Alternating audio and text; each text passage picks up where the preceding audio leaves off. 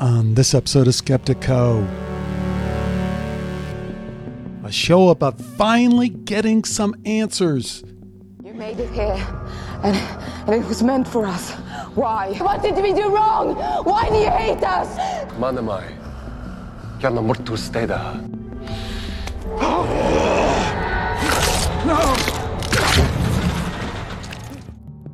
Whether we like those answers or not. Have we done this before? Humans have been around 400,000 years at least. How many times has this happened?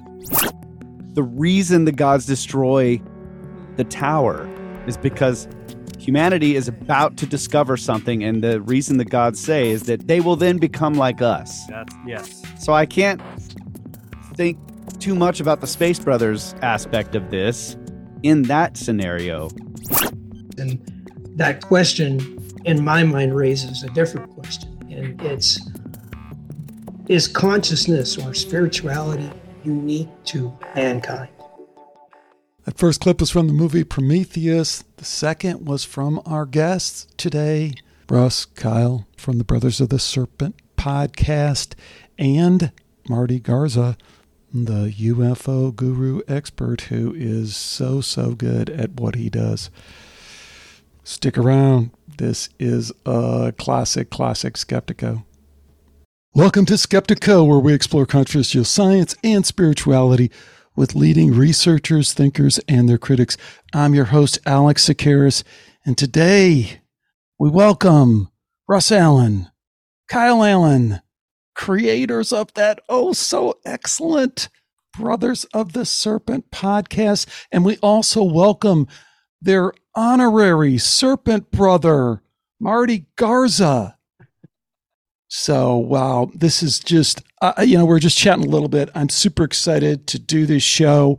Uh, these guys, Russ and Kyle, have a fantastic show. It really is great. Kind of famous, the show is for doing these incredible deep dive, multi part, you know, part 14 kind of things. But uh, deep, deep dive. And a while back, some people started turning me on to this series that they were doing on UFOs, which is a tiny bit out of their swing zone, not exactly, but they kept going, Hey man, you got to listen to this. You got to listen to this Marty Garza guy. Got to listen, got to listen.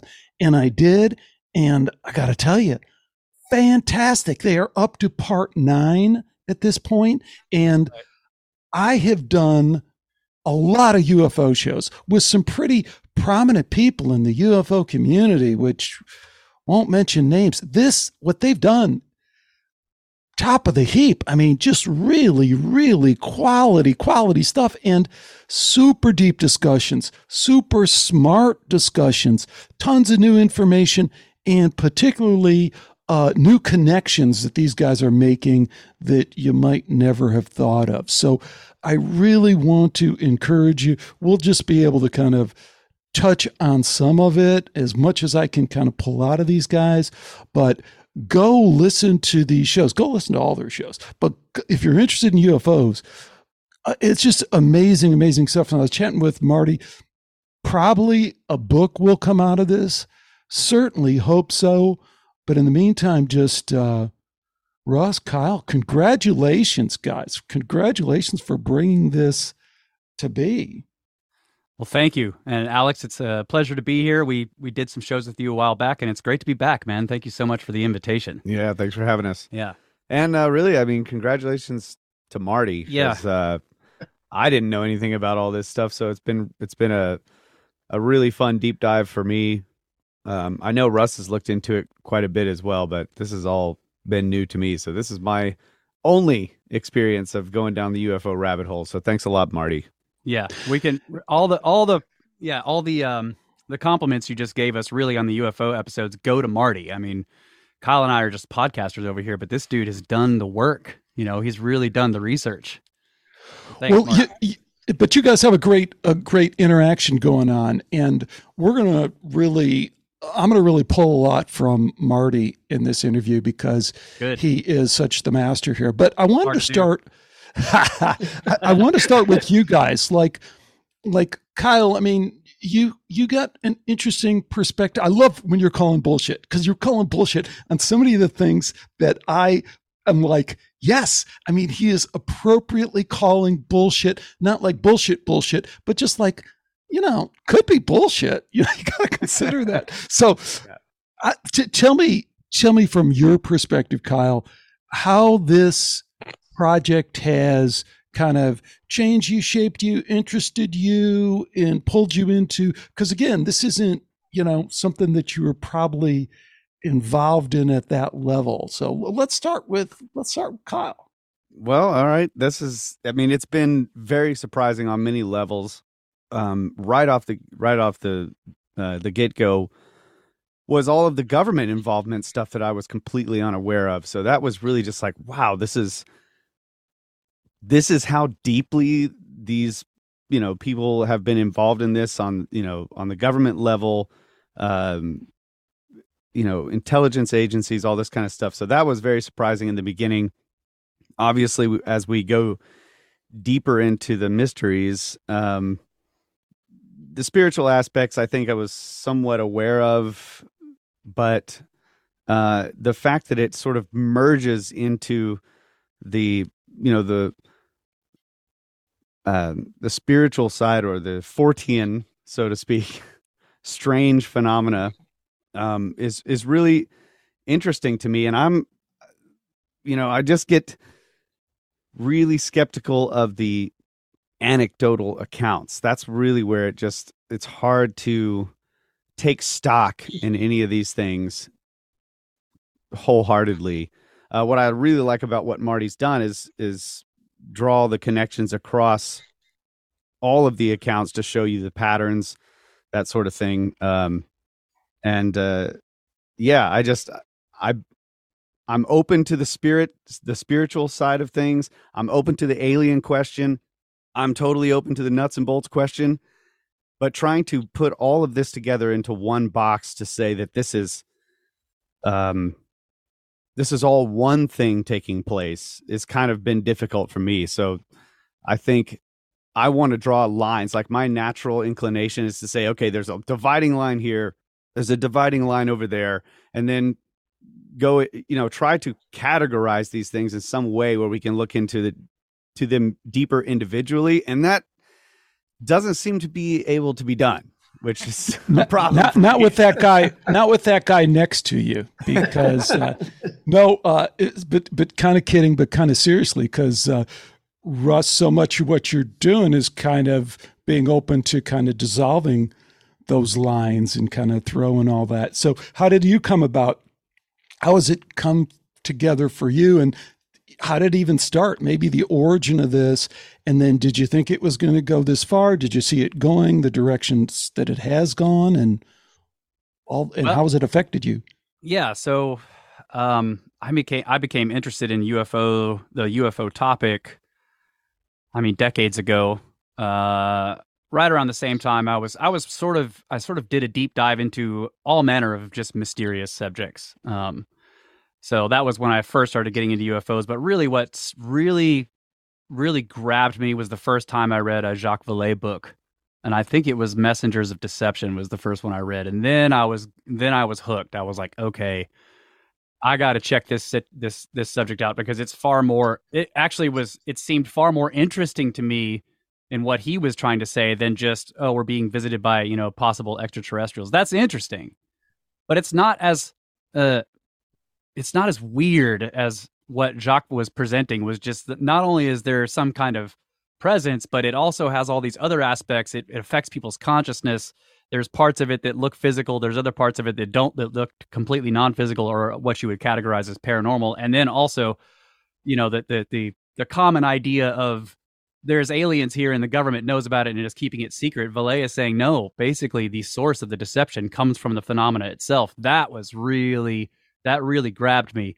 Um, you know, because it, it's one thing for governments to keep secret. That's kind of what they do. It's almost part of their job. But you know, wh- when when you have something as big as this, and it's also kind of hiding for some reason, then you really want to dig into it. Or I did. So that was the beginning of my exploration of the subject. So by the time you know, we made the podcast and we started doing this stuff. And then I met Marty and I just, you know, I'm, he showed up into our uh, online community, the Discord. And at the time, this was a couple of years ago now. At the time, the the some interesting things were happening with uh, the subject of UFOs and UAPs, and in uh, you know just in the mainstream view in the public eye. Uh, and I knew at that point because of my interactions with Marty that he had a really deep knowledge of this topic, and I was like, you know what, we need to tackle this on the podcast. Uh, I already thought it was ancient. And to me, you know, our podcast on the subject of ancient mysteries, this fit. I knew it was a little bit outside the wheelhouse, like you said. We normally are looking at ancient civilizations, but this this thing is old. Uh, so I was like, I just asked Marty, I was like, hey man, you know, I know you know a lot about this. What would you say to coming on the show sometime and uh and let's do a UFO show? And he agreed, and it's turned into a nine part episode, and there's no end in sight, which is exactly what we want. You know, that's, that's you won't tell us what's really going on. yeah. so he's like, we'll get to that later. So he leaves us with questions every time. But of course, that's really the nature of our show is is is more than yeah. looking for answers, is looking for the right questions. And Marty is great at doing that. Well, you know that that origin story is so fitting for Brothers of the Serpent and what you guys have done in the community, really, and in so many kind of subtle, little, unique ways.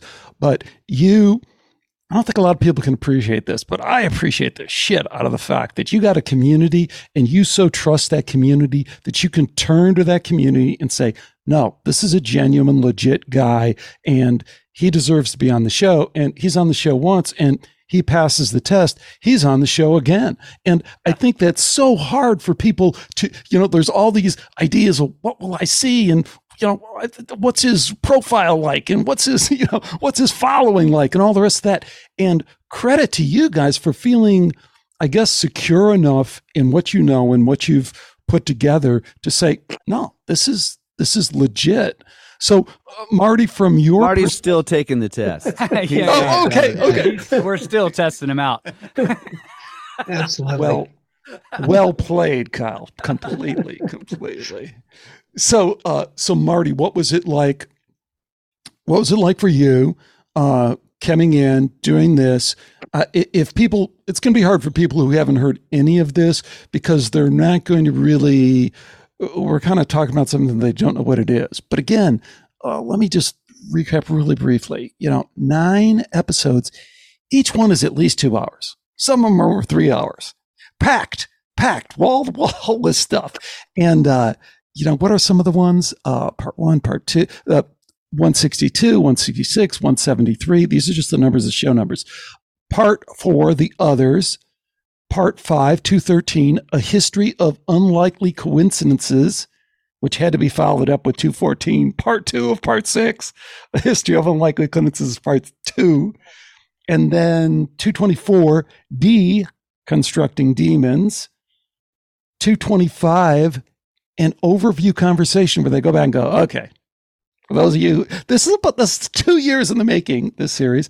Uh, for those of you who haven't followed on, let's catch you up to date. And then most recently, two thirty eight, part nine, Revelations, which starts getting into the deep waters of trying to understand this, all, all, tying it all together, but at this consciousness level, but at the same time this nuanced, well, we can't just be on the consciousness level. We also have to be on the nuts and bolts level. We have to be on the conspiratorial governmental level. We have to be on world government level, all that stuff. So, Marty, just a little bit about how this origin of this thing comes from you, how you pop in there, and then how you just have this flood of information that you're able to kind of bring to us.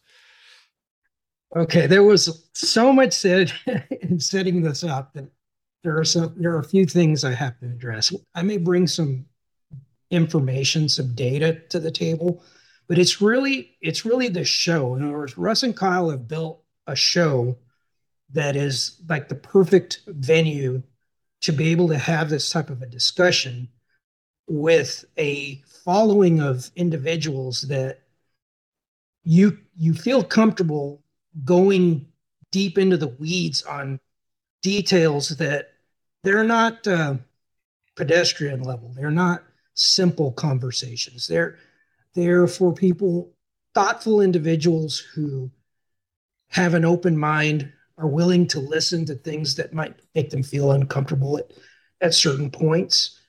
Um, And without going, in, I'm sure we're going to get into the finer details of it. Um, but one thing that I think that makes the show quite different, or our approach, because I, you know, I view this as we're a team, and I think this our approach to the phenomenon, what makes it different, is that we we go in, and anybody that listens to the show knows we go into the earning our certificate of ignorance.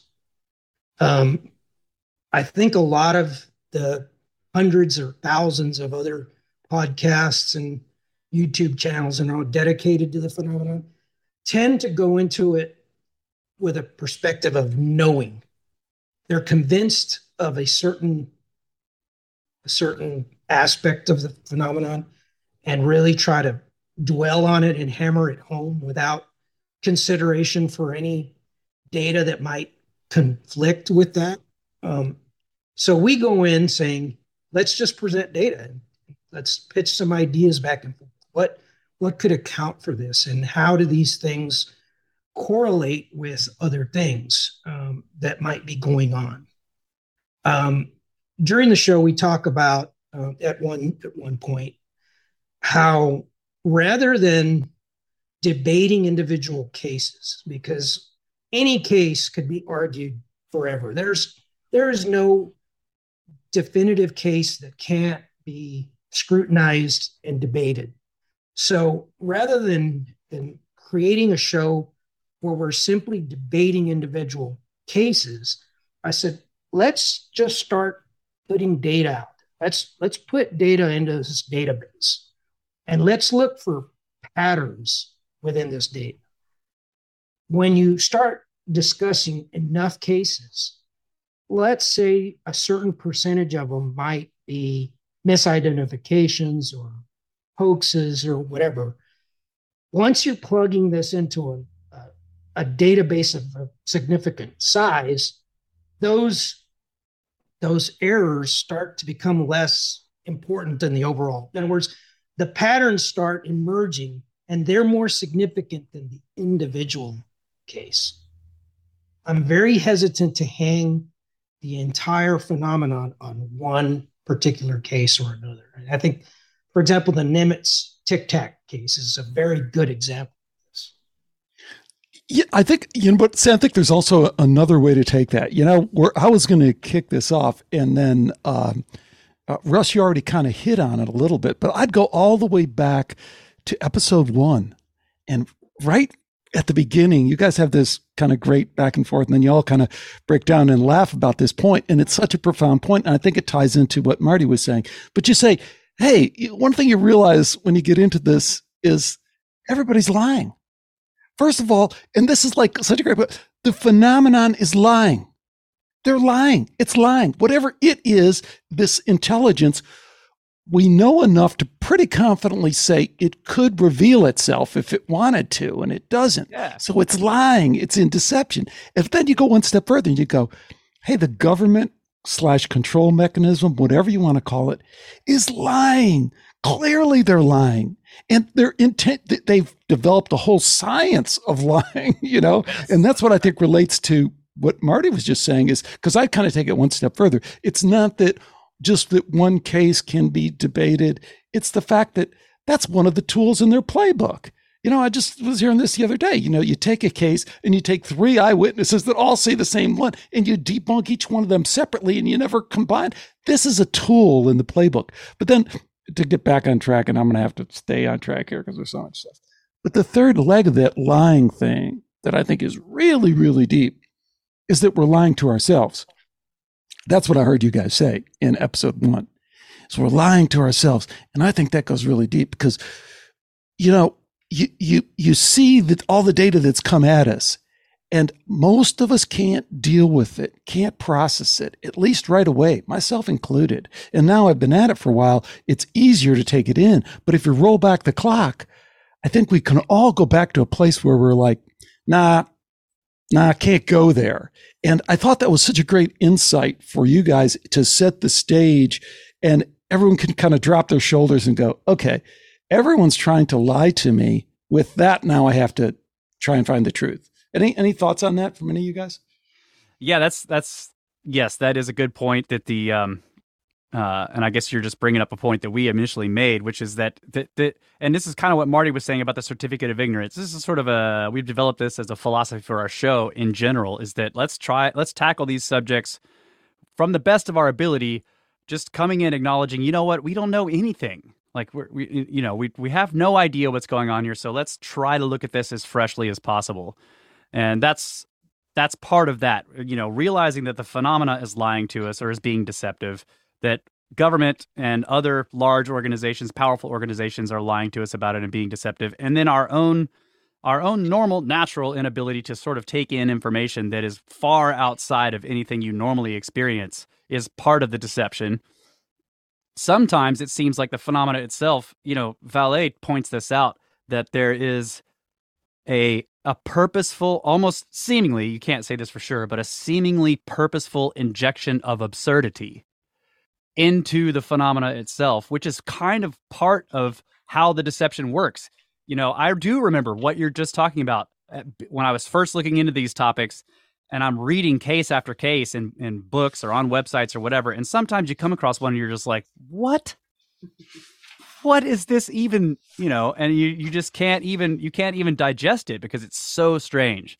And so yes, the the purposeful injection of absurdity is part of it. You're right and that makes us lie to ourselves or in a way deceive ourselves about the topic so this is kind of what our own you know certificate of ignorance philosophy on our show is supposed to help us do is just to say let's just get rid of all the ideas of what is or isn't absurd and just say let's look at the information and marty of course is fantastic at bringing the data and that's what the shows have been about we go through the data and then we talk about the cases and of course marty i think has a general idea of the direction he's going and Kyle and I are always trying to like take four or five steps past him, and then he tells us no. That's that's how most of the episodes go. Is that what do you think, Marty? But you also have to get rid of your biases, right? Yeah, I mean, this is, the hard. way, this is the Yeah. way that I lie to myself all the time. I have this bias, and I'm like, well, I need to be able to explain this thing with physics or with you know something that that I can work with, that I have knowledge of, or that I've learned. And uh, in some cases, that just doesn't happen, and that is tough to accept when you've got, especially when you have corroborating evidence and things that come together that's like okay so you know if i'm going to accept that this happened then i have no tools to use with which to deconstruct it or to explain it in any way and it's just like ah totally ignorant of what's going on here. Yeah, the de- the deception. There are deceptions at many layers. Um, in addition to the deception on the part of government agencies, um, you have reporting bias.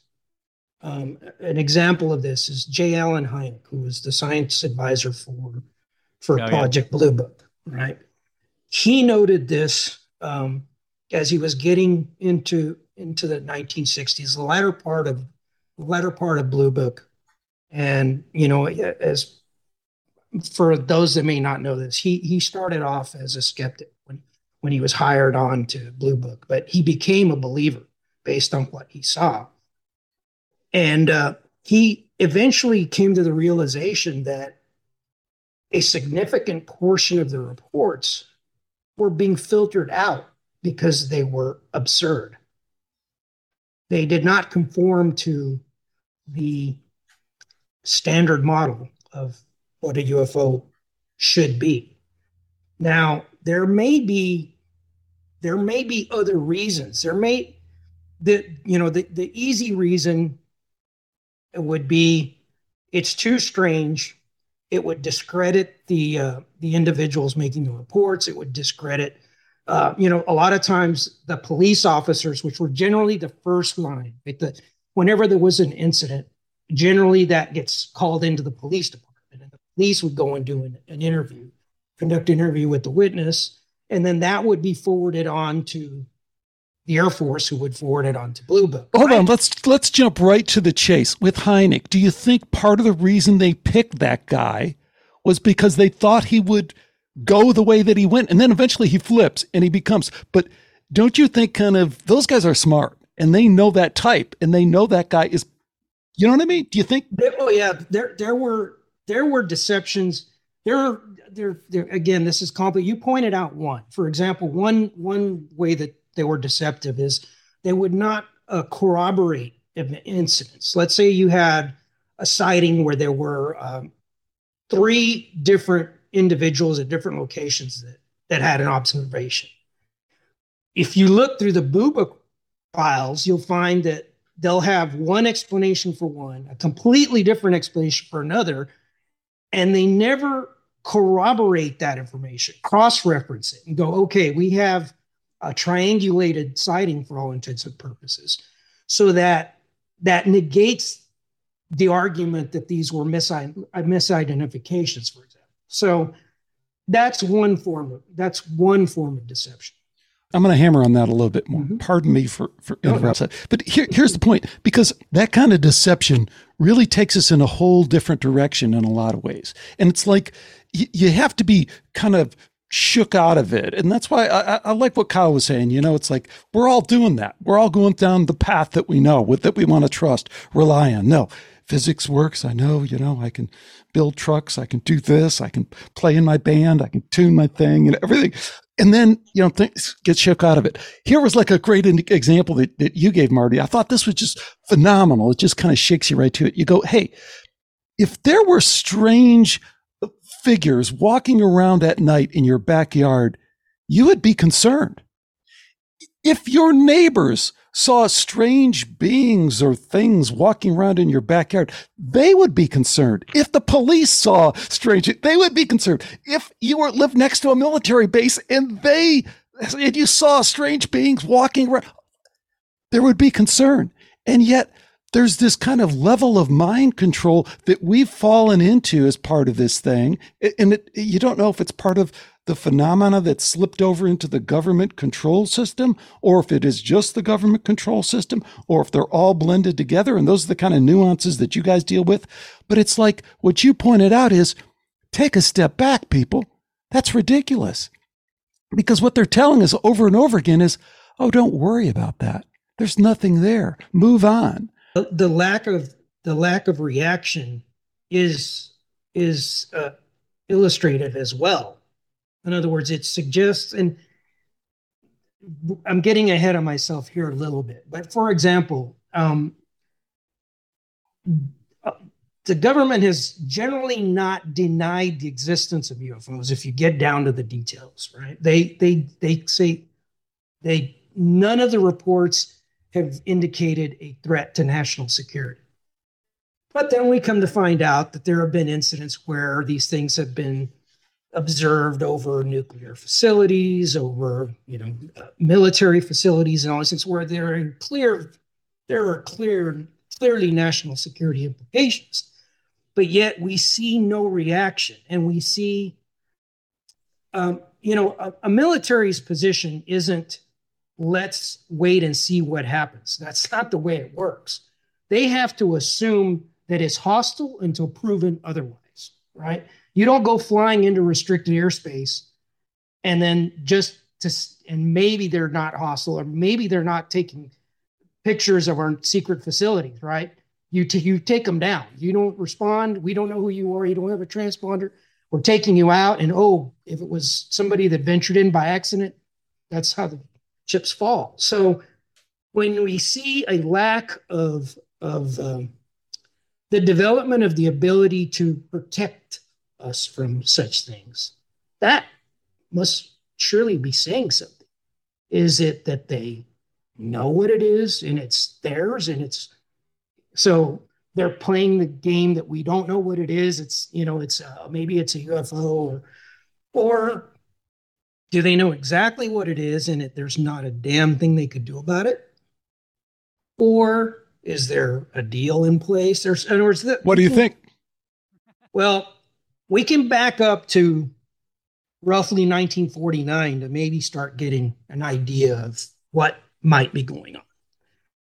You know, the, the general public has been led to believe that all of this started with uh, Roswell and the Kenneth Arnold sighting. But the truth of the matter is, there were already there was already a UFO investigation uh, as early as 1944. Um, they were investigating. In fact, H.P. Robertson was who later headed the uh, Robertson panel was tasked to investigate Foo Fighters during World War II. So we also come to find out that there was the crash at Trinity and a, a ledge of recovery. Then 47, we have the Kenneth Arnold sighting. Shortly after, we have the Roswell crash. We have a release of a statement saying we've recovered a crashed disc, and then they backpedal and claim, oh no, it was a weather balloon and all. We get Project Sign. Okay, the military is going to do something about this to get to the bottom of it. But when this started hitting the media, we had Sidney Shallett write a couple of articles for the uh, Saturday uh, Saturday Evening Post. Later on, we have Bob Ginna write a huge article for Life magazine, and they're and these things are saying, you know, have we have we visitors from space? And you're saying, oh, the these these you know reporters are digging up dirt. They're they're they've found out that maybe the government's lying to us, and that maybe there really are extraterrestrials visiting Earth. Can I throw something Uh, in here? Sure. real quick I, i'm sorry to take you off course but that i think it was a life magazine article that was they were urging people to come forward with their accounts and you won't be ridiculed remember this I'm just, Yeah, absolutely. and this and then we see this stuff going on in modern times with the government and stuff and they're telling everybody okay we're looking into this and i'm like oh god here we go again So, so hold on, just, just real quick, Kyle. Where where are you taking that? Because there's two ways to take it. One is that they're looking for people to out themselves yes so that they can. Yeah. Okay. Uh, yeah they're telling you we're not going to ridicule you and yet you find out that they were That's what was- they did for that's the next exactly several they- decades. Yeah. Every account that came So- forward got ridiculed to to ridiculous degrees to the where the po- person's life was ruined. to make my point. In 1956, Edward Ruppelt, who was heading uh, Project Blue Book, writes his book and he discloses that Sidney Shallett and Bob Ginna were being fed information by the Air Force. They were a psyop. They were purposely seeding the concept of extraterrestrials into the public mindset while they were ex- also denying that they were investigating.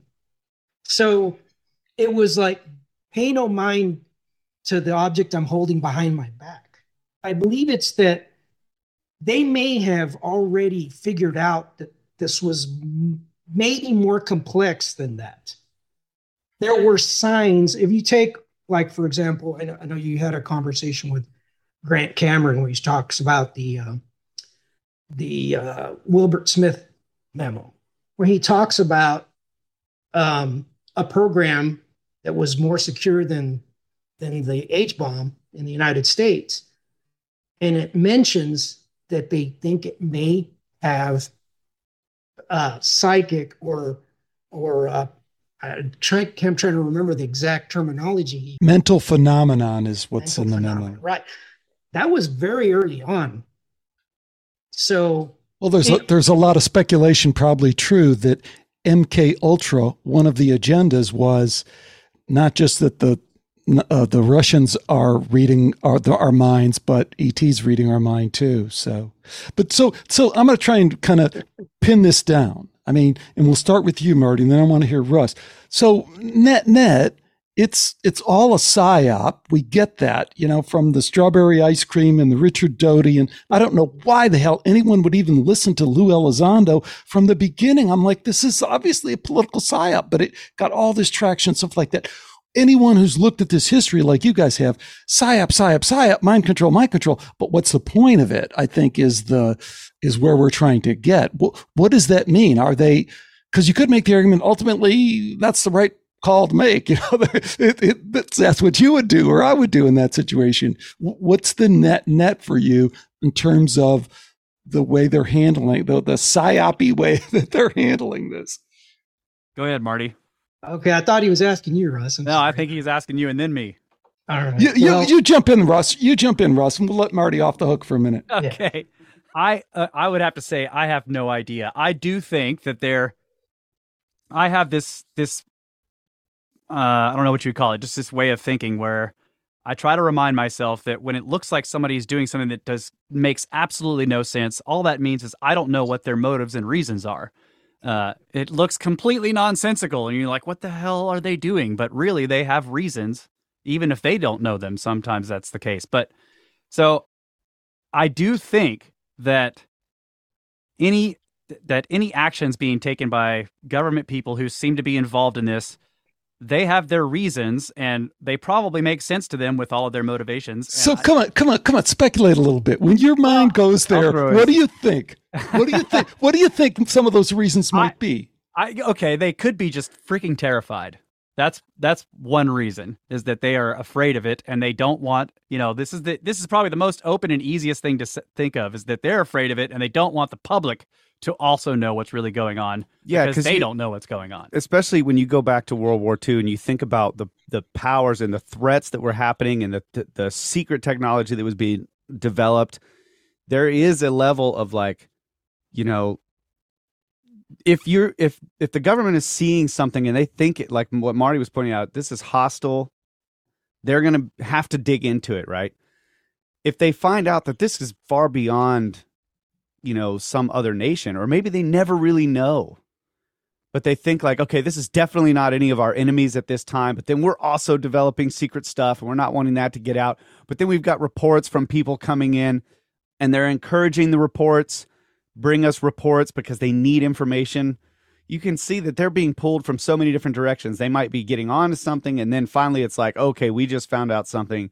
Pull back. It was a psyop, and so they're actually pretending it was a psyop Yeah. when it wasn't because they found something else out about it or maybe you see what i'm saying? It's like and where does it stop especially with the government? Because they're they do have real threats and they have to keep secrets. So it i can see how it could get really tricky in some places you know? Yeah, yeah, it can get tricky, but I I what I was trying to say was that I think that it's, it may be possible to try to look at the actions of these people, and sort of reverse engineer what they think about the phenomena itself. But I'm not as interested in that as I am in just looking at the phenomena itself. And that's even harder because the phenomena also seems to be deceptive. And how how in the hell could you possibly imagine that you could reverse engineer the reasons for that? you know but there's plenty of people like oh yeah you know they hide themselves from us because we aren't ready yet you know it's like the whole star trek sort of uh what is that thing they call the the prime directive right so but to me i'm looking at our own government people which are human beings and they they have these convoluted possible reasons for what they're doing and we have no way of disentangling them probably and to imagine that we can do that with whatever this other thing is doing i just don't think is possible but I don't have a problem with sitting with a mystery. I understand that there are just going to be questions and sometimes they're never going to be able to be answered, but I still like to explore them because I want the question I like to to try to narrow the question down to where it's the right question. So I I guess this probably annoys people, but I'm not always looking for answers. What I really am interested in is ex- let's explore the data. Let's look at the broadest possible grouping of the information, see if we see patterns, see if that makes us able to say, ah, now I can sort of recognize some things and maybe I can come to some conclusions. But really, what I'm doing is I'm trying to identify what is what's happened to people, you know, and what's going on. And that is a question that just isn't going to be able to be answered, I don't think. Marty, how evil do you think the psyop is? Well, I, I I think maybe I should clarify one one thing about the psyop is the psyop, in my opinion, isn't that the phenomenon doesn't exist. I think the psyop might be to hide the fact that they didn't know what they were necessarily dealing with. That that's one aspect because like like Russ just pointed out, we there's no way that we could try to understand the motivations or actions of a non-human intelligence. But we don't know humans pretty well, and we we have a history of seeing what the government is capable of doing and has done. So we can reverse engineer those actions, right? But the phenomenon itself, um, and you, as you you know, you've heard to, we've gotten we've gone to great lengths to explain how there appears to be a pattern of conduct that goes over millennia. It's not really acting any differently today than it ever has It's simply our interpretation of it that has changed. And it and the phenomenon has this this strange ability to present itself in in such a form that it it tends to cater to our individual sensitivities. Um, and i think it it's always been that way. That's why they've been interpreted throughout history um, in so many different ways. And i don't know that uh, we've explained that yet but in in the series we're trying to make connections or i'm trying to make an argument for the fact that these spirits and angels and uh, you name it, you know, the fae, the fae, and all these different uh, paranormal type things are all connected in some way. Um, again, watching their conduct, not necessarily their appearance, but the messages that are relayed, the types of encounters that I think that they're very fundamental to who we are as a species. Let me throw a good old MK Ultra log on the fire because I think you guys are all too warm hearted. You have too much of that Texas kind of love going on.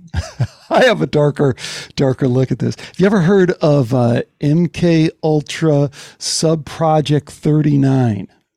So I know you haven't because I never had it. No one has. Don't this know. is this is where they actually and this is like documented like the they sued a bunch of people people went to jail and all this shit so the the documents come out.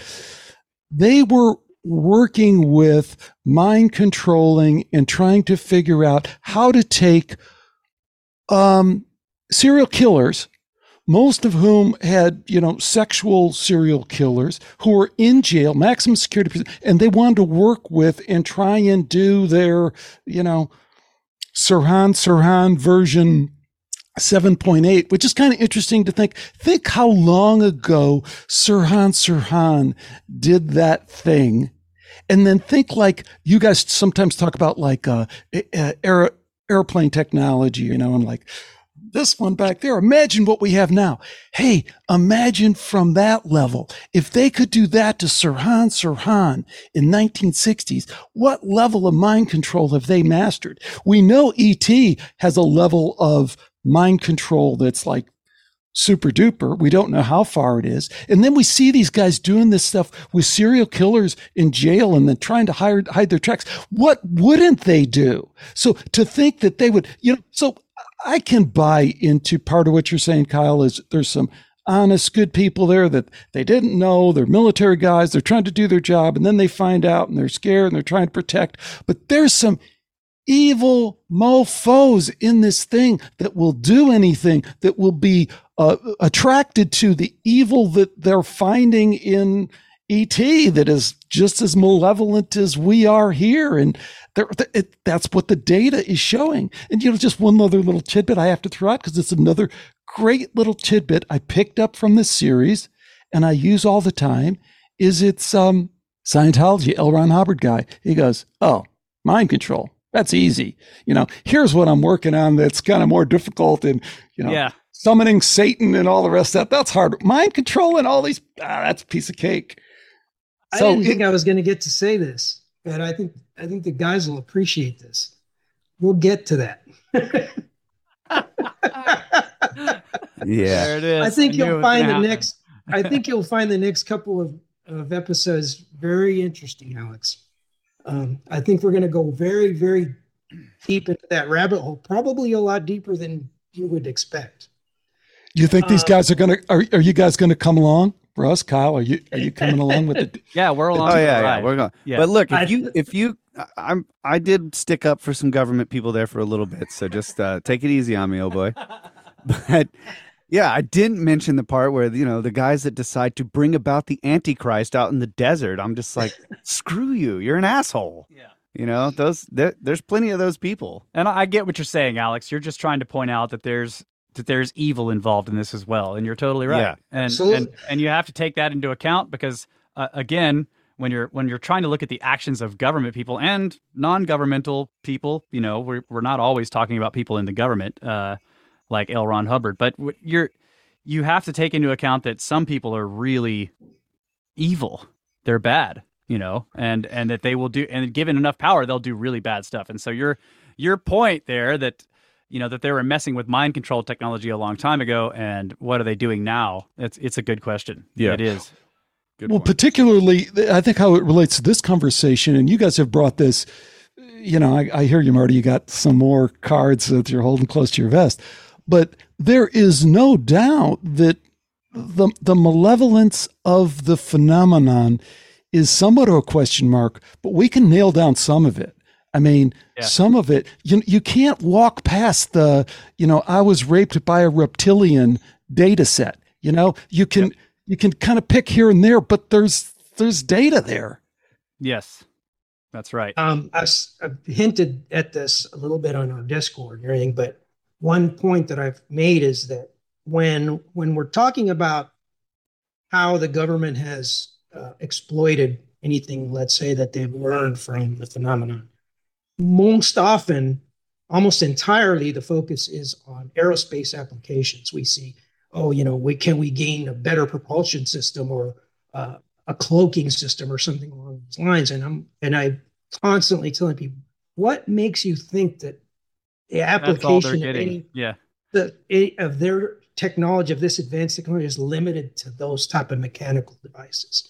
Just consider their ability to manipulate mankind, their ability to play with your emotions, to play with your thoughts, to affect, you know, we've we've again we've gone into this quite a bit in the series of how people have lost their lives because they believe in this stuff so much.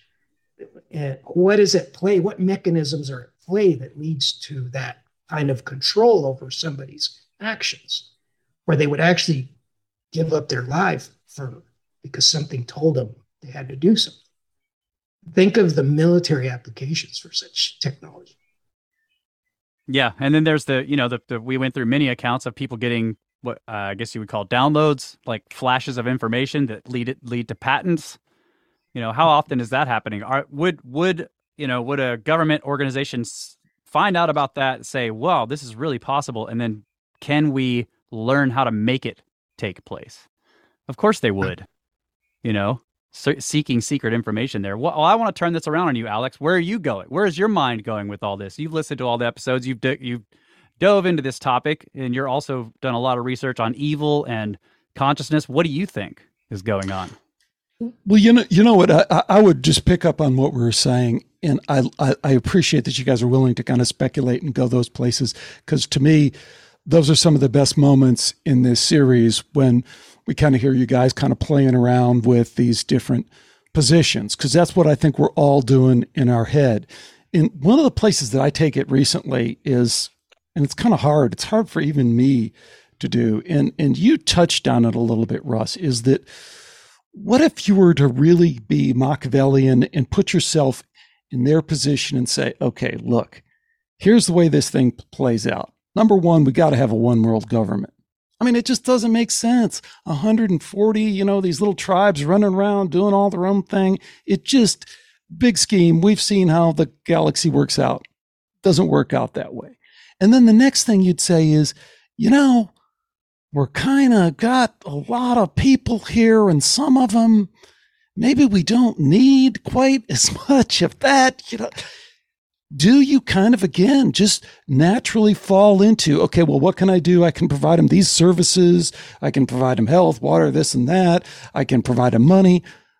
What if there were just fewer of them that i had to do that for kind of thing? So i think if you take that line of reasoning really far and take it beyond the us of a and the flag and the stuff like that. And you put it on that level of an et perspective and you have multiple ets species agendas in your head i think it's really easy to come to a lot of places where it wouldn't even sound evil. It would sound like the greater good. Yeah. Yeah, that makes me think of too the you know the aspect of this that is that starts merging into the angels and demons side of things. As far back as you go in the ancient texts, there is a policy on one side of less humans, That's right. one side or another, right? I mean, one of the oldest stories is like the these- two main guys, Enki and Enlil, and Enlil is just like, yeah, kill kill most of them, and we just need a few slaves. That's right. So there's there's definitely that aspect, and if it is connected, then this is not all you know warm and fuzzy alien stuff. It's a it's yeah, it's not, not gonna be Space. Brothers, right? Yeah, Yeah, Space Bros. And and so he brings up Enki and Enlil, and again, you know, a modern take on them might be that they were they're gods, right? They're extraterrestrial. They're they're non-human, and you have the same, uh, a lot of this of very similar elements built into these guys. There's the evil, the controlling, the sort of one world government, like I'm in charge, and then there's the trickster. Uh, the beneficiary, the one who gives technology to mankind. We were just talking about people getting secretly giving technology Yes, to mankind. secretly you know starting up secret brotherhoods and trying to trying to keep man uh out as as much as possible out from under the thumb of the Enlil side i mean the stories are all over the place so it seems like and this is another reason why i've been fascinated with it is it seems like and i think marty is probably getting at this as well but it seems like this is part of who we are in the sense that we've been living with this phenomena since as far back as you care to go. Mm-hmm. You know and we we have we have a civilization or a continuous line of civilizations that have been recording these stories but who i mean who knows how far back it goes? Hundreds of thousands of years maybe. And it seems like maybe in the past they had a better grasp of what it was that was going on. Yeah. Because they don't they make no bones about who it was and what right you know what the deal is. yeah there might have been a little less deception on the part of the phenomena in the past at Yeah. some point Yeah, one real big stumbling block that we run into constantly is is the labels that we use. Uh, you certain words automatically invoke you know thoughts of um, religious you know viewpoints and things like that. So sometimes we're using a term that's really more of a placeholder and not necessarily used in the context as it might be viewed from a particular religious standpoint or you know it, it uh, that's where the uh, angel and demon um, t- labels come in. Um, and we, i'm sure you've heard quite a bit of discussion about the uh, the collins elite and this uh, this cabal within the U.S. government that uh, is comprised of fundamentalist Christians who think that this is all demonic and shouldn't be messed with. And and I, you know, I've, I've tried to provide a lot of information because I think it's possible. You know, we talk about these psyops, right? I think this group exists. I think there has been enough reference to them to prove that there really is something to this when you see how many programs have been shut down by this group.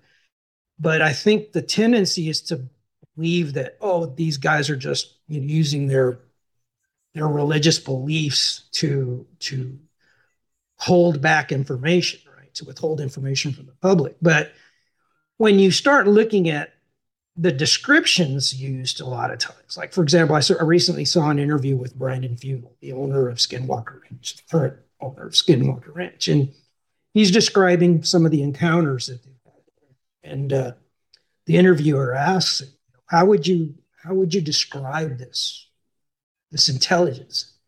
And uh, his response, "Oh, it's definitely malevolent. Uh, you know, and it, it, it has it's hostile and."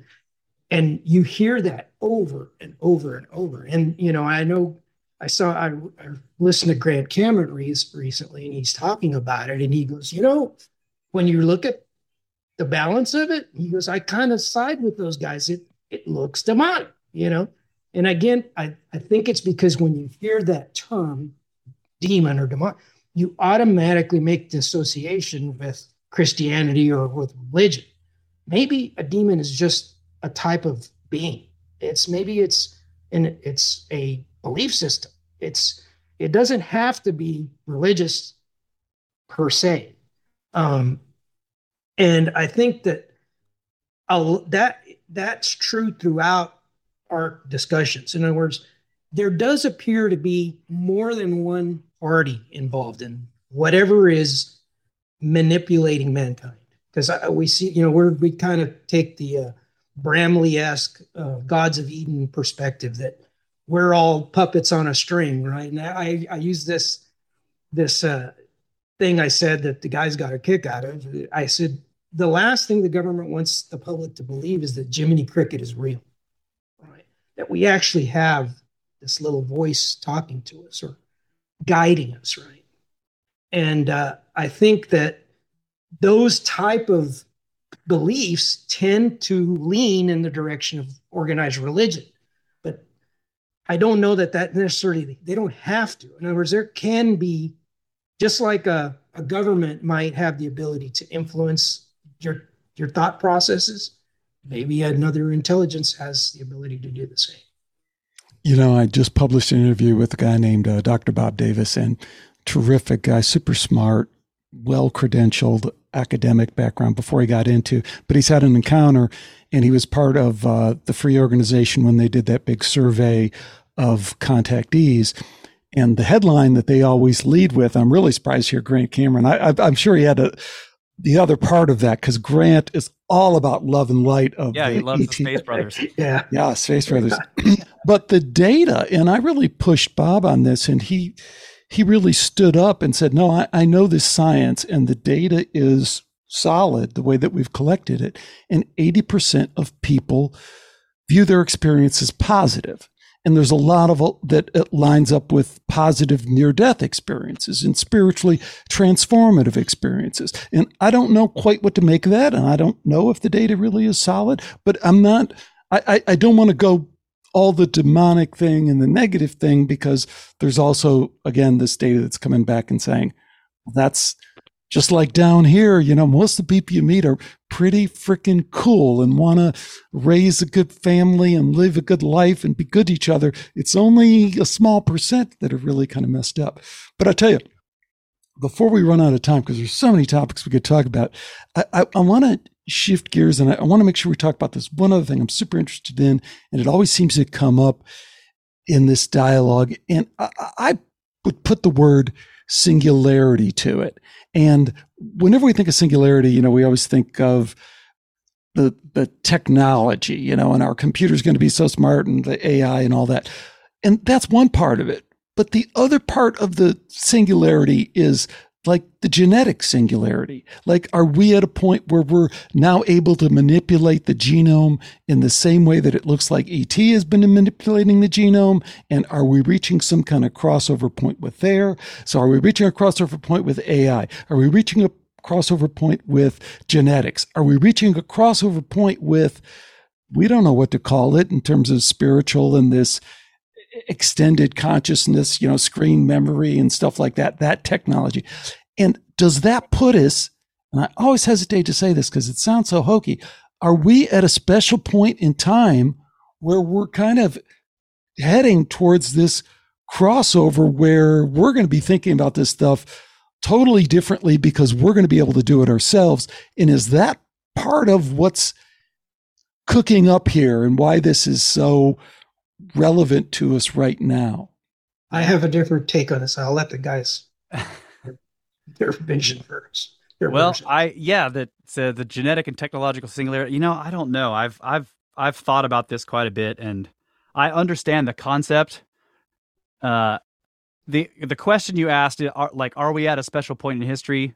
I I have been thinking about that recently too. Kyle and I just finished doing um, we just finished going through the character of physical law by by Richard Feynman, and he says in one of his lectures there that we are in a special point in history in his mind because the kind of discovery that's happened in physics during his lifetime is not something that can continue forever, uh, and we live in the middle of it, and that's kind of a special thing. It's sort of like you know, just it's sort of like the exploration of the world. You can only do it once. So, is it a special time? And then the other question, of course, that comes to my mind, and I'm not, I, I know I sound like I'm getting far away from what you're talking about, Alex, but I'll, I'll get back to it. Is, is have we done this before? You know, because our our podcast focuses on ancient mysteries, and to me, I have wondered. You know, humans have been around 400,000 years at least.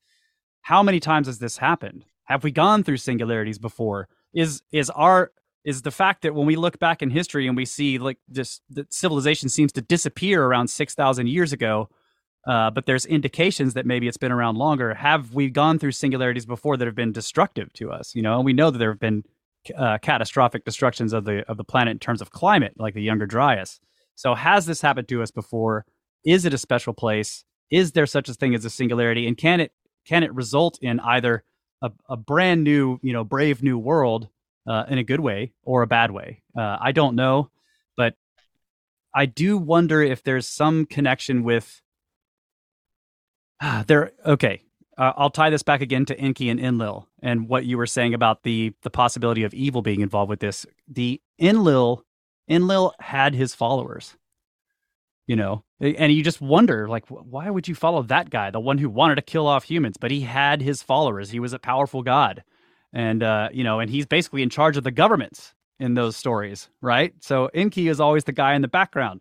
So yes, Enlil has his followers, and the phenomena that seems to evolve with us across enormous amounts of time is it a giant control mechanism to keep those singularities from taking place or to germinate them so that they do take place because it causes a collapse these are the ways i think about that question that's pretty good. You you got me there. That's a good one. He got me too. I don't know. That yeah, was, that was phenomenal. That was phenomenal. It really was. Well thank you. Yeah, I I don't I I haven't really thought about that question that you're pointing out though. Um, but I I just I'm not sure that we're there yet.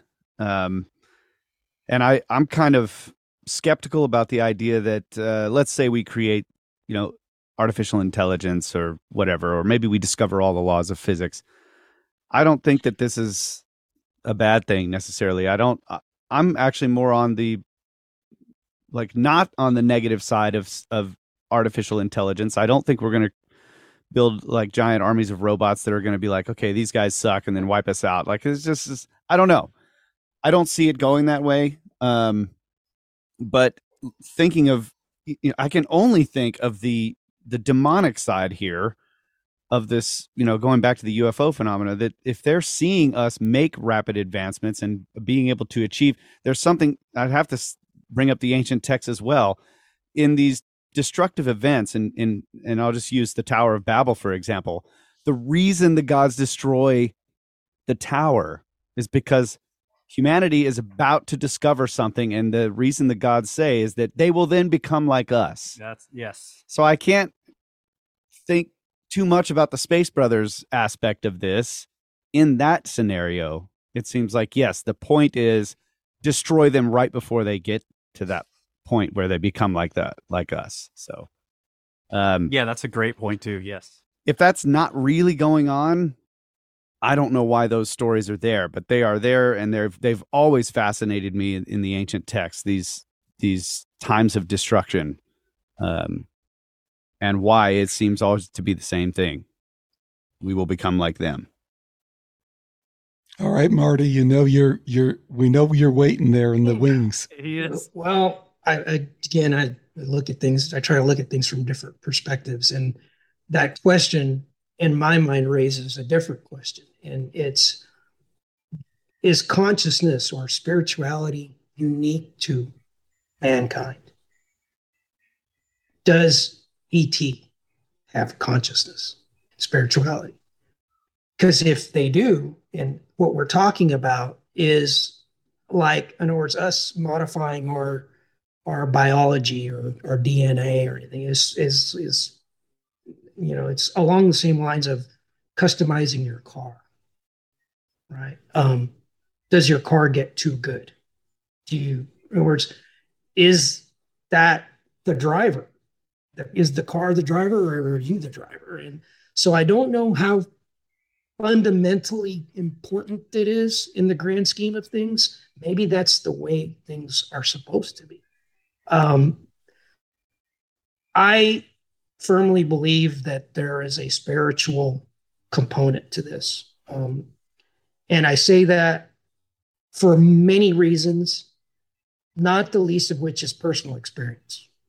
And it's not anything I ever talk about on the show or anything, but I have my reasons for being on this journey. And I have my reasons for searching for answers and for making some of these connections that don't necessarily seem obvious. So I I you know I, I can't I can say that yeah I have concerns about AI, but they're not they're not as big of a concern as as what I see the the phenomenon being such an integral part of human history that I cannot believe that it's not explored and not more well known you know by academics. Oh you know it's it's interesting because I, uh, I, I when i was interviewing whitley strieber i asked him kind of we were talking about all this stuff and then i could so how far away are they and I was talking about on this consciousness level, because that's what interests me the most too. Mm-hmm. And his answer was instant, like reflexive. He goes, Oh, they're right there. They are right there. And that's the sense that I get too, is that all the bells and whistles about technology and all the rest of that, it's like, no, they're right there working through the shit the same way that we are. And they're facing the they're facing their near death experience life review where they have to go oh gosh when i zapped that one guy in his room man that was really cringe you know? I that's that's kind of my my my take on it. And you know i think of the feynman you know feynman's famous for saying that there's plenty of room at the bottom you know? Because uh, that's kind of what he was all about and the nanotechnology and all that rest that. I wonder if spiritually there isn't plenty of room at the top.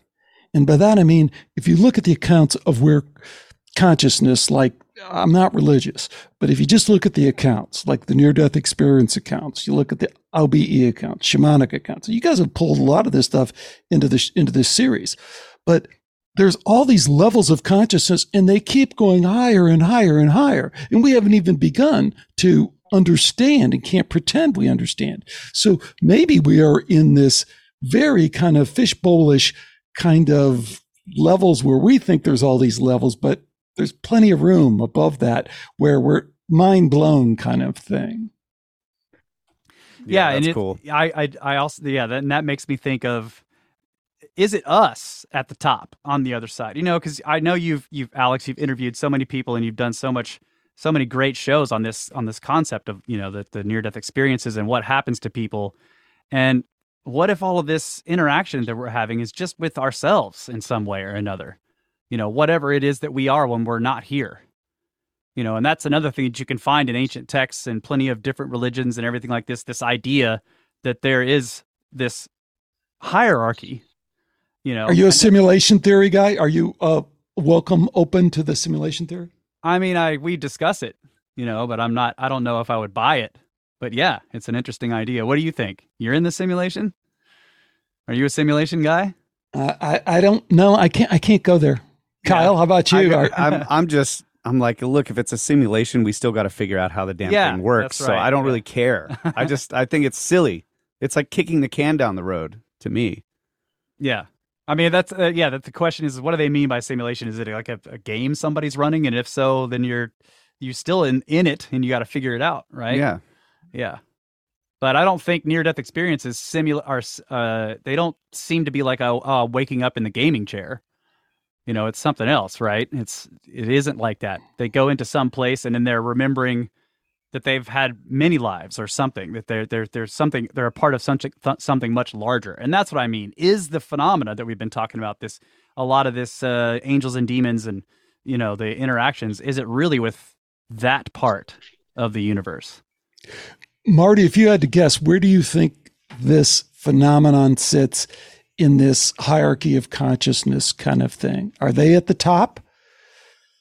I think there's I kind of follow the model of the chain of being, uh, where it's the phenomenon is represents multiple links within this chain.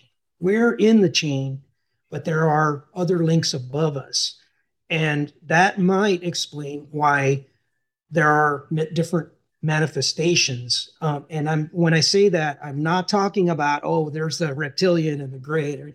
That's not at all what I mean. What I mean is there are non physical aspects and physical aspects. And these might be characteristics of different links. Um, you know, as far as the simulation theory side of it, I think that I tend to view us from a, I guess, from a consciousness spirituality aspect or, or perspective. I think we're more I, I see, rather than seeing it as a simulation, I think maybe it's like the universe uh, manifesting a physical representation to experience itself. We're all part of the same thing. It's not here for our entertainment or someone else's entertainment. I think it's a, a function of evolution. You know, uh, one last thing I just throw on the table on that. You know, I was talking to through email Robert Hastings, the guy who did the UFO nuke stuff. Phenomenal work. 40 years collected all this data, all these guys he interviewed. And a lot of people don't know, but he's an experiencer himself. And he's, you know, the next generation experiencer, the multiple generation experiencer. His mother was an experiencer, although she has kind of like shady memory or sketchy memories of it, which is a whole other thing we could get into from the genetic standpoint too. What does that mean? And then the Nolan stuff. You guys, I, there's like a million yes. things we could talk there's about. There's science, but. emerging science related to that now. So I I asked Hastings. So the the the thing that's so cool about Robert Hastings is it kind of drives a stake in the ground ET turned off the nukes, right? So we don't know how that's possible. They're all separate. Turns off 10 nukes. ET goes to Ukraine, and we don't find this out until after the wall wall comes down. ET turned on the nukes over in the Ukraine. And then when I talked to Hastings, he said, you know, actually they also there's reports they turned them on here too. So that's kind of so crossover now between the mind mental and the physical, which you know really throws things. You know, boom, they're doing it with their mind, but they're also to do it physically, and they're reading the mind, all this stuff. But here's the here's the I guess I'm burying the lead. I go. You mentioned before, 20 years ago, you mentioned that you thought this was kind of Space Brothers like saying, be careful with these weapons. They could destroy you. And he goes, I detect, I said, I detect you have a different thing. And he said, yeah, he says, now I kind of see it as uh, it's kind of in our mutual interest that you don't uh, blow up this thing. And I wonder how you guys unpack that because I think that's that's one of the threads that's coming through this is we're a lot closer to these others and we're kind of in the same boat. Yeah, it, it's it's. You want to answer that? well, I have to bite my tongue a little bit. on that one. Why do you have to it, bite your tongue? Come on. it would be nice to have more data. Like if you know they're working on fusion, right, as a power source. It'd be interesting to find out if when they actually figure that out, then it gets shut down, or is that why we haven't figured it out yet? That could be another question. There seems to be a problem when they when they're working on the fusion that like the more energy they put in, it st- suddenly starts getting cooler Oh yeah. Like it's being stopped. Like what if it's being stopped on the individual experimental level? Um, see, so that's see, weird. I've never thought about that before. But one really cool aspect of this interview is there's a very strange dichotomy here that Alex, you've interviewed so many key players in this that that that, that we're like opposite each other in that I have not had direct communication with these people that you interview, but I'm connecting the dots behind the scenes on all these yeah, different yeah. people. And there are individuals that you've interviewed that have provided clues to the question you just asked. Um, and that's part of the presentation I'm going to be I'm trying not to be too evasive and trying to and at least provide some answer. But there's there may be understandable reasons for why we see certain actions like this. And it's not, and I can't say it's not because we're destroying the planet. That's that's the path of least resistance response. There, you know, are you, you know, are you uh our creator? Yes, I am your creator. Uh are you uh are you here to save us? Yes, I'm here. In other words, that's yet you look the apocalyptic visions go back throughout history. The, those yeah. those same things they're telling people now, they were telling people 2,000 years ago, 8,000 years ago. That's not what it is. There's there's something else going on there. It's still it's a legitimate a legitimate reason. I mean, we might we, it's understandable, but it's not the obvious. Yeah, it's it. I mean, the you know one way to take that, which you just said, Alex, that if it's like it's in our mutual best interests, is I mean, a simple answer to that is that we're some kind of experiment, and if we blow ourselves up, they have to start over. I mean, that's that's one possible. You know, they're like, "Dang it, not again!" Right? The, the rats committed suicide, right. guys. we got to start over. we just wasted ten thousand years. Yeah, but so, you also can't overlook the fact that this reinforces the the idea that there's more than one party, you know, behind sure. the scenes, because yeah, it would seemingly appear that one party is providing us with knowledge on how to create certain technologies while the other side is trying to prevent us from blowing ourselves up. Right, which uh, again, it goes back to the Enki and Enlil. You know, one is giving knowledge and the other was always mad that they seem to have this information. And then they want to sit like, let's wipe the slate clean, you know? So turning them on and turning them off. Uh, I also, um, I'm a huge fan of science fiction. I've read thousands of sci-fi books and there's plenty of, you know, just, just I know it's fiction, but there's plenty of ideas about how what exactly would be the scenario if we end up interacting with some kind of extraterrestrial. And one thing they would want to do is find out the level of our technology, and they'd play with it, turn it on and turn it off. Whether they're interested in us destroying ourselves or not doesn't matter. But yeah, you want to find out, you know, what is what exactly is the what what what are they doing here, and can we manipulate it? You know, or maybe you're just trying to scare them if you're the aliens, you know, turn it on, turn it off, freak them out. It's part of the it's part of the whole operation. Do you guys know the Brandenburg uh, research? John Brandenburg, the physicist, really brilliant guy. He's not fake at all. The nuclear weapons signature from Mars. Oh, yeah. 250,000 years. So, yes. That would play into its, you know, they kind of yeah. know what they kind of know what these things do. You know? yes. Yes, of course, that has overlaps experiment with, failed with uh, Joe McMoneagle as well, and his what he saw. Oh yeah, right. that's right. Yes.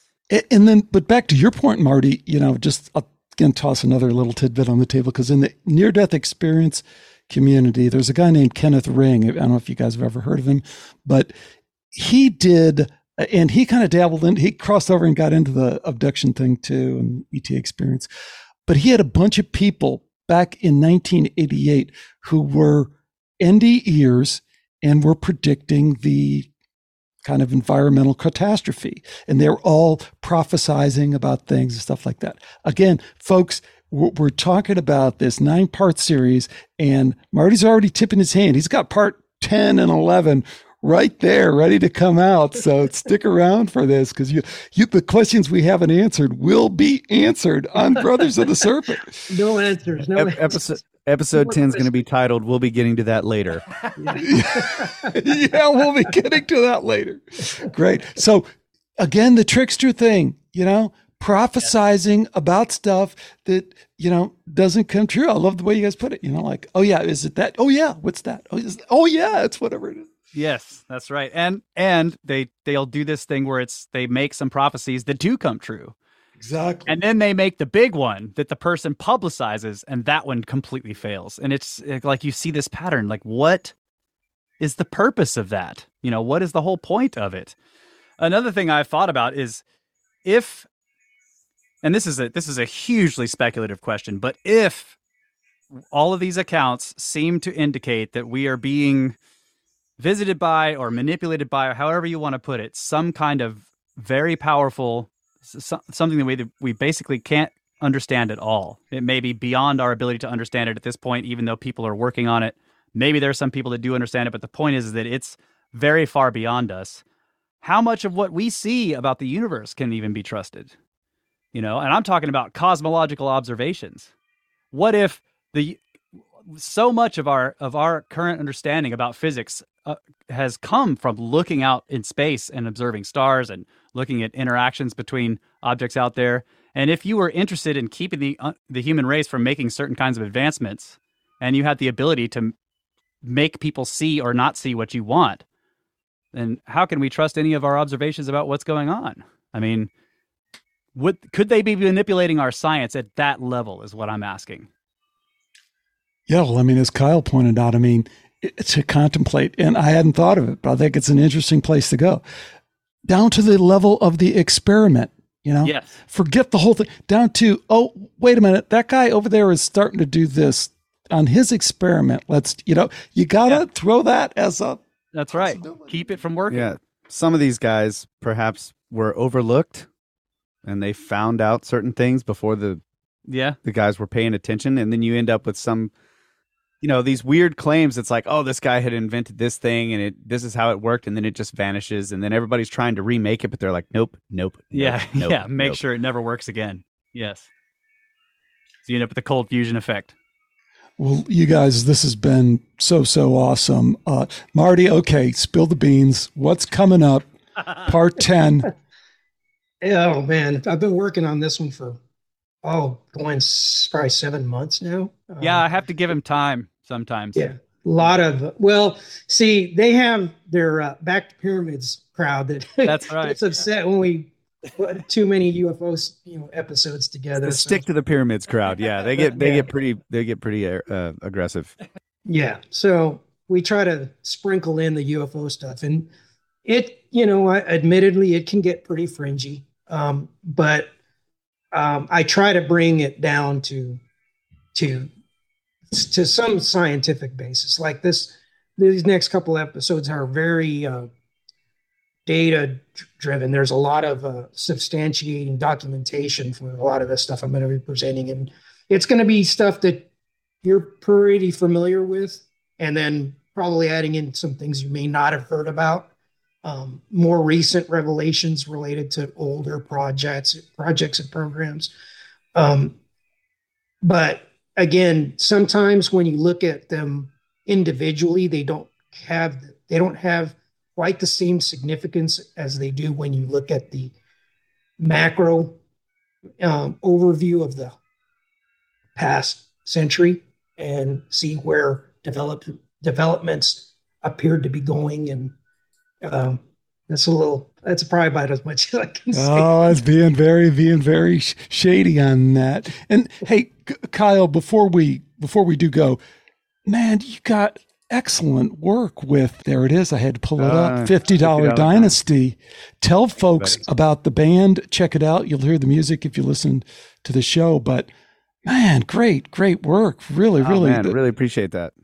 Yeah, so Fifty Dollar Dynasty is my band. Uh, we've been together since I think uh, was it 2007 or six or something like that. It's been a long time. We're good friends, close friends, and we've all got lives, but we've been working on this project, Procession, um, for many years on the weekends, and we just released it this past uh, solstice, and it's a 12 song album, and it has a lot of esoteric things put in. It's like kind of you know, uh, it's in the light of this all of these mysteries that we've been digging into for many years on the podcast. So you'll find a lot of that in there if you really pay attention. So and, And it's free.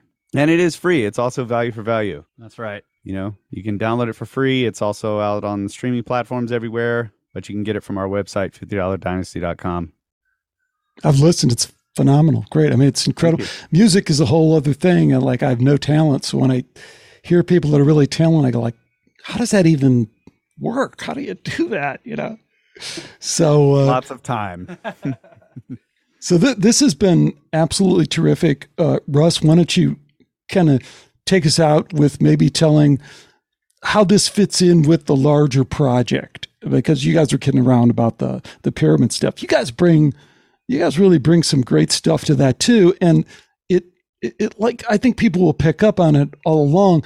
That is informing some of these discussions too. In a way, it's it's anchoring you guys, you know, because you've already brought it up on this kind of grander scale time wise that really, you know, you're not getting pulled into the Lou Elizondo stuff because you're going like, oh, I got thousands of years I got to process. I'm not worried about this guy who just showed up two years ago. That's right. It, it is. You're. That's a great way to put it. The the the overall point of our podcast, which was to explore ancient mysteries and human history and the origins of ourselves, uh, and of course also Earth history and everything else. That I think I feel like this subject, the UFO subject, and of course, in a broader sense, evil itself, uh, and consciousness, are all tied in. Like you can't you can't look at some of the ancient structures and these ancient civilizations and the texts that they left us and the buildings and the architecture that they left us or even how sometimes they seem to spring out of nowhere with just there's nothing and then suddenly bam they're building megalithic structures and inventing agriculture you know alongside of it and mathematics and everything else you can think of that all of this ties in. It's it's it's it's it's one thing that you can really look at this as one subject or that they merge together but yes, the ancient civilization aspects do, and the ancient texts do uh, help Kyle and I take a, a an interesting and fun view of the UFO subject because I do think it's ancient, and so that's why every time we have Marty on, I don't care what the stick to the pyramids crowd thinks. I think it's part of the same mystery. So yeah, and we're just giving those people some flack. Yeah, know? yeah, They're not really mad. yeah. We're not. We like to not we joke with our listeners. Yeah, aliens built the pyramids. That's right. just to clarify. We've never said aliens built the pyramids, but it's the same thing. but they did. and it was us. well, thanks for having us on, Alex. It was a blast. Oh, thank you guys so much. And uh, can't wait. Can't wait for the next one. Keep up this awesome work that you guys are bringing forth to all of us. So, thank great. You. Yeah, thank you very much. thanks again to Russ, Kyle, and Marty for joining me today on Skeptico. The one question to tee up from this interview, the big, big, big question is what is the agenda? What is this whole UFO ET thing all about? Why settle for anything other than the big question? Let me know your thoughts. Jump on over to the forum, tell me over there, or reach out to me any way you see fit. That's going to do it for this one. Until next time, take care. Bye for now.